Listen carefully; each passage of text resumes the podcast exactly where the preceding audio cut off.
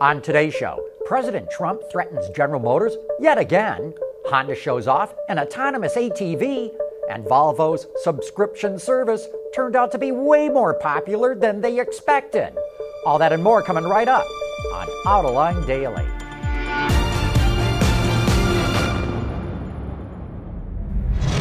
This is Autoline Daily, the voice of the automotive industry.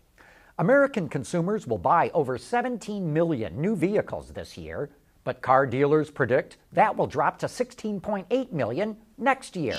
The National Auto Dealers Association says this year's tax cut helped keep sales steady, but rising interest rates and lower incentives will price some people out of the market in 2019. The chairman of the NADA, Wes Lutz, who recently appeared on Autoline this week, is criticizing car companies for forcing dealers to spend millions to remodel their showrooms.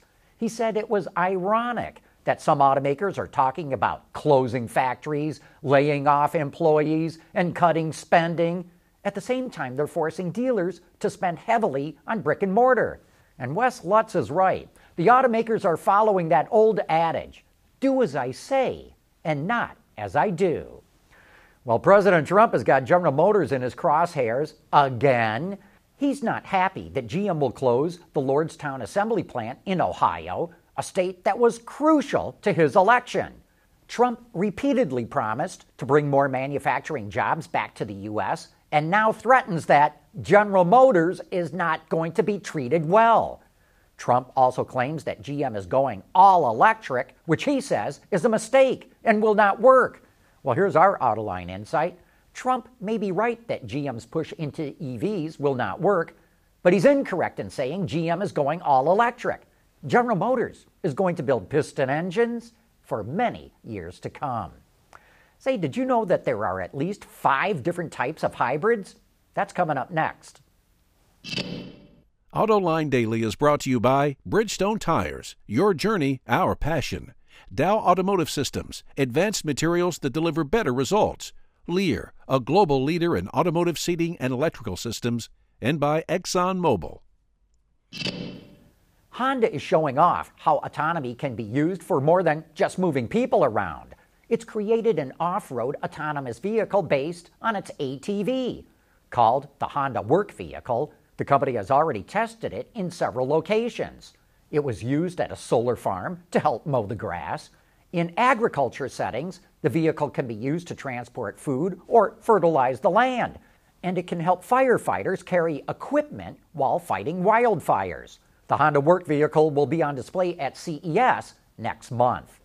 You know, the public talks about hybrid cars as if they're all the same, but the auto industry uses very specific terminology to differentiate 5 types of hybrids. According to BorgWarner, the simplest level is P0, which is a belt alternator system where the alternator doubles as an electric motor. Next up from that is P1, with an electric motor located between the engine and transmission, but with no clutch between them.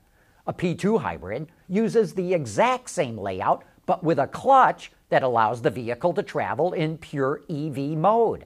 A P3 hybrid has an electric motor located on the backside of the transmission and can also travel in pure EV mode.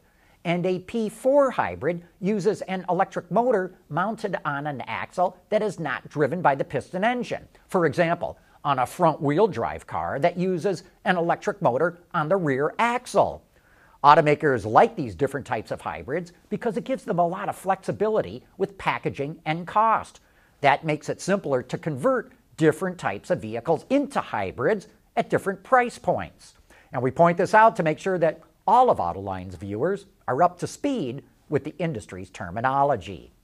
You know, Volvo was caught off guard by the popularity of its subscription service, and we'll have more about that right after this.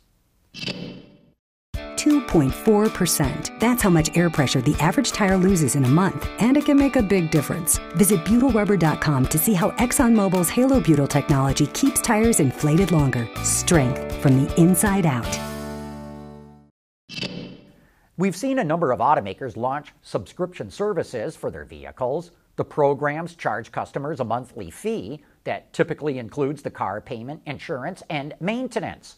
On Autoline this week, the head of Volvo's U.S. operations, Anders Gustafsson, talked about how its subscription service, Care by Volvo, was much more successful than the company expected. But back to the success of Care by Volvo, we took a decision to launch Care by Volvo related to XC40. And XC40 has been a huge success. I don't like to use the word sold out, because that's not always good, especially not in the US when you like to have the car à la minute. But it is really a success. And so right now we had a target together with our partners, our retailers, that we should 10% to 13% of our volume should be related to Care by Volvo. And we reached that number after 3 or 4 months. With the XC40? Yes, a little bit too early, I would say. That was not in our plans. And now when we launch Care by Volvo with the S60, with our own plant in Charleston, we don't have production capacity problems. We have more opportunities. So let's see. But it's around 2,000 cars. We have... right now, if you try to buy XC40 on Care by Volvo, the delivery date is really 2019. Oh, wow. So the customers, they don't want to wait. And I am not happy about it, but that's sometimes when you have a success, those things happen. You can watch that entire interview right now on our website or find it on our YouTube channel. But that's it for today. Thanks for watching and have a great weekend.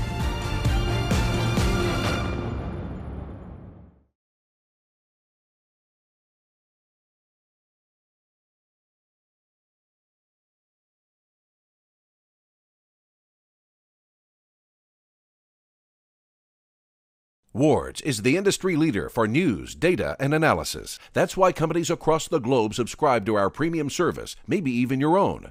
Log in for subscriber access now. Check your company's intranet for details and rely on wardsauto.com to keep you informed.